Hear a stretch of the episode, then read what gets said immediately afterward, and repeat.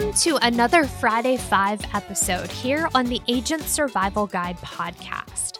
This is our list of five headlines from the week that you should know about. I'm your host, Sarah Rueppel, and we've got a great list for you today. A lot of Medicare and Medicaid related news. But before we get to that, let's talk about number one on our list some changes coming to Gmail that should make it easier to stop the flow of spam messages to your personal Gmail account. Google has set forth new email sender guidelines that, among other things, require bulk email senders to authenticate their email. For those who do not comply with the new guidelines, they might already be seeing message rejections returning from their email efforts. Beginning in April, Google announced intentions to phase in a 25% rejection rate for email messages sent out from non compliant accounts. And then by June of this year, all bulk senders are required to, quote, implement one click unsubscribe in all commercial promotional messages, end quote. I don't know about you, but I get a ton of emails from stores that I have not shopped at in years.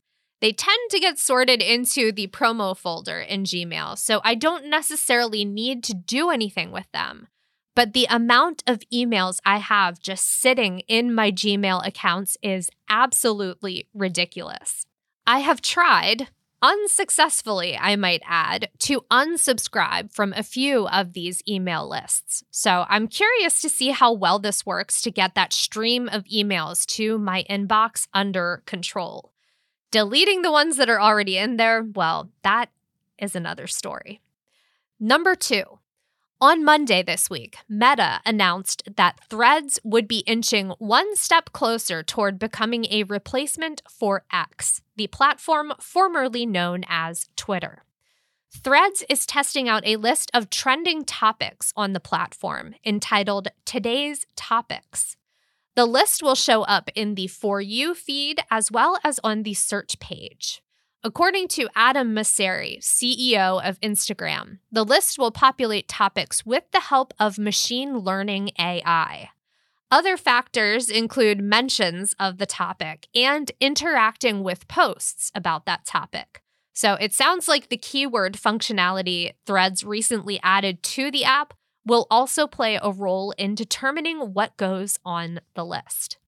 I have not seen the new topics feature on either of my accounts, and that's on both desktop and the iPhone app. Definitely excited for the feature though. That was one of the first things I checked when logging into Twitter back in the days when it was still called Twitter and I still logged in. Not as frequent of an occurrence lately. But kudos to Threads for continually rolling out new features and being mindful of what they're creating as they're developing it. Number three, CMS released their 2025 advance notice for the Medicare Advantage and Part D prescription drug programs. In last year's advance notice, CMS had a fairly conservative estimate for their initial average change in revenue, which was then bumped up in the 2024 rate announcement. For coverage year 2025, CMS forecasts a 3.7% increase to the expected average change in revenue. Little bit different than the numbers we saw last year at this time. Fingers crossed that the estimate is once again not far off from the actual percentage. Some other numbers I'd like to highlight. We'll start at the top of the table in the report with the effective growth rate. For coverage year 2025, CMS projected an effective growth rate of 2.44%, which is up from last year's 2.28%.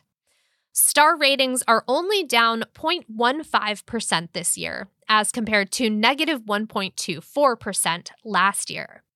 As far as the risk model revision and FFS normalization, that was estimated at negative 3.12% in the 2024 advance notice, but then adjusted to negative 2.16%.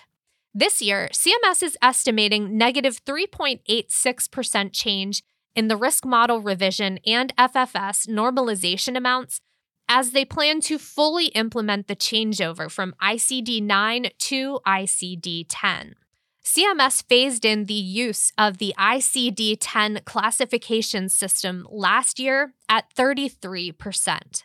In coverage year 2025, they plan to phase in the other 67% and phase out usage of ICD 9. Want to mention again, a lot of things can change between the advance notice and the final rate announcement later on this spring. In the official release, CMS said to expect the final rate announcement for coverage year 2025 on or before April 1st. And we will certainly report back as we get more details. Number four, another draft regulation from CMS came out in tandem with the advance notice for coverage year 2025. And that was the coverage year 2025 draft of the Part D redesign.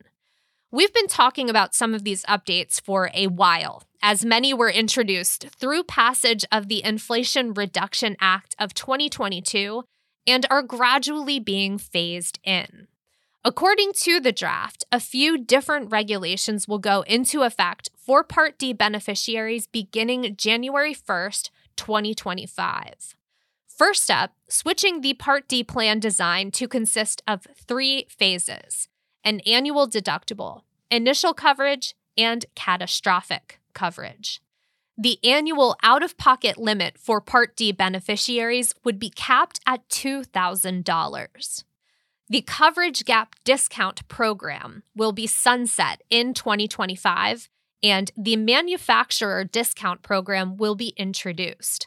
And then there will also be, quote, changes to the liability of enrollees, sponsors, manufacturers, and CMS in the new standard Part D benefit design, end quote. In addition to the changes I just mentioned, CMS proposed changes to how the true out of pocket maximum, or TROOP, is calculated. They established a policy for drugs outside of the defined standard deductible, for example, select insulins and vaccines, and a few other updates that I won't get into here.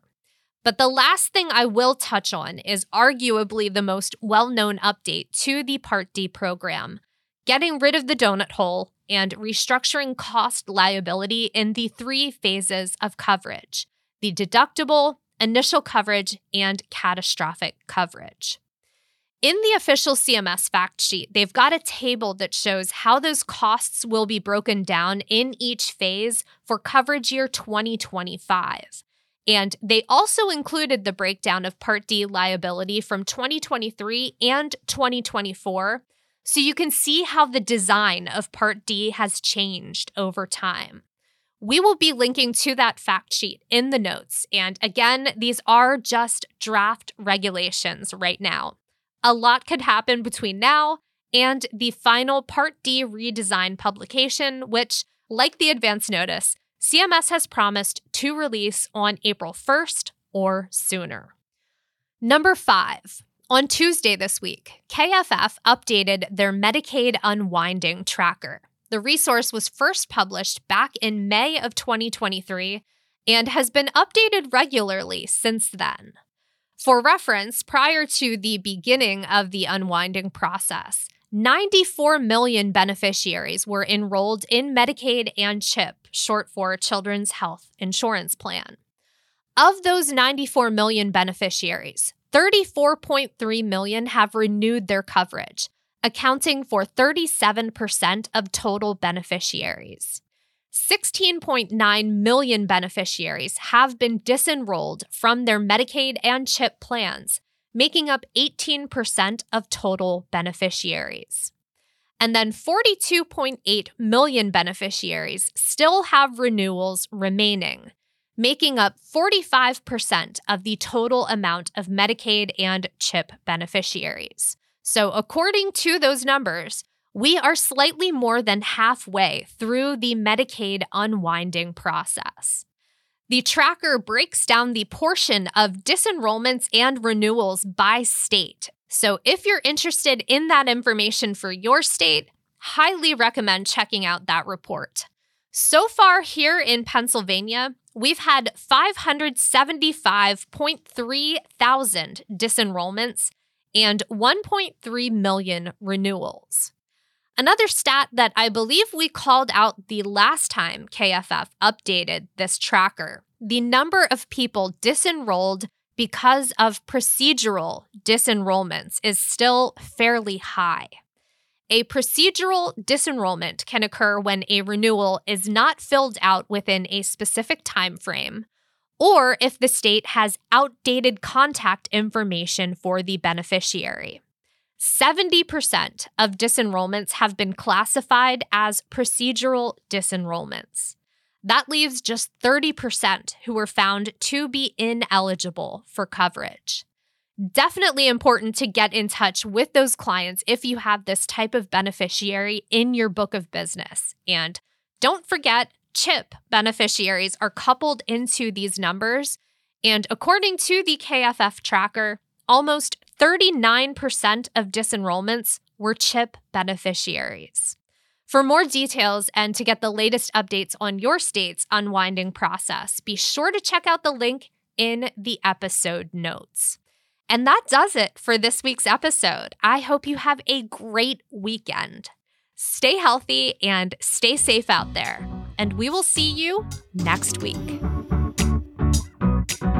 The Agent Survival Guide podcast is a production of Ritter Insurance Marketing, an integrity company. This episode was written and produced by me, Sarah Rueppel, script editing and fact check by Tina Lamoreux, podcast design by Urban Rivera, artwork by Vivian Zhao. Follow along with us wherever you like to listen.